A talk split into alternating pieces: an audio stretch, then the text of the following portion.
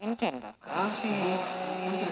Financial Times розслідувала так звану примарну торгівлю з Ордоою, коли відбувається стара, добре відома совєтським схематозникам змова, яка називається у слідчих перерваний транзит. З цією змовою в совку як тільки не боролися, і митний депозит, який повертався у випадку виїзду з території країни, і сплата мита і ПДВ в повному обсязі, і митна варта, яка супроводжувала транзитні авто.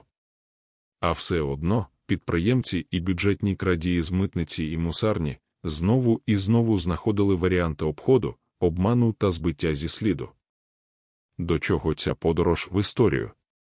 А до того, що як Орда та залучені країни це зараз роблять на державному рівні, залишаючи на мільярд товарів для війни, тут тобі і приціли, компоненти для літаків, оптичне обладнання, газові турбіни і все інше, що потрібно військовим і цивільним, на території Мацковії, завдяки фейковим документам, стає зрозумілим, що і раніше все це робилось на державному рівні і насаджувалось іншим країнам, в тому числі і Україні.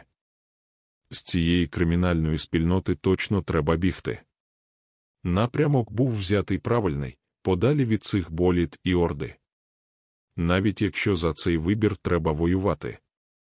На додаток, герої змови, всі з малих літер, які допомагають Оорді тероризувати Україну, нищачи і руйнуючи міста, містечка і села, вбиваючи цивільних жінок, дітей і старих людей, сама Оорда, Вірменія, Казахстан і Киргизстан.